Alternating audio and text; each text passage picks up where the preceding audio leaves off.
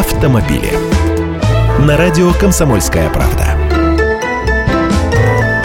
Здравствуйте, я Андрей Гречаник. Гаишники определились, что считать опасным вождением. Их проект постановления правительства о внесении изменений в правила дорожного движения подготовлен и размещен для прохождения процедуры общественного обсуждения на специальном сайте.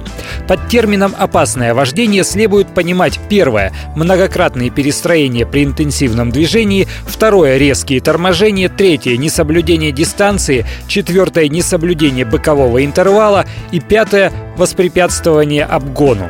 Вопрос о введении в России понятия опасного вождения на моей памяти поднимается не в первый раз. Примерно три года назад депутат фракции ЛДПР Ярослав Нилов вносил на рассмотрение Госдумы законопроект о введении штрафа за агрессивную езду в размере от 2,5 до 5 тысяч рублей. Пару лет назад премьер-министр Дмитрий Медведев поручал МВД и Минюсту проработать тему ответственности за опасное и неосторожное вождение, но они так ничего и не сделали. Теперь вице-премьер Игорь Шувалов во время правительственного совещания, посвященного вопросам безопасности дорожного движения, сказал, что на дорогах мы видим это достаточно часто, и за это водители должны нести соответствующую ответственность. Но наказание за опасное вождение пока не определено. Кроме того, смогут ли ловить за это камеры, вот вопрос. Ибо если если наказывать за это сможет только инспектор, можно считать, что большинство нарушителей сможет по-прежнему гонять безнаказанно, ибо гаишников с жезлами на дорогах осталось совсем мало.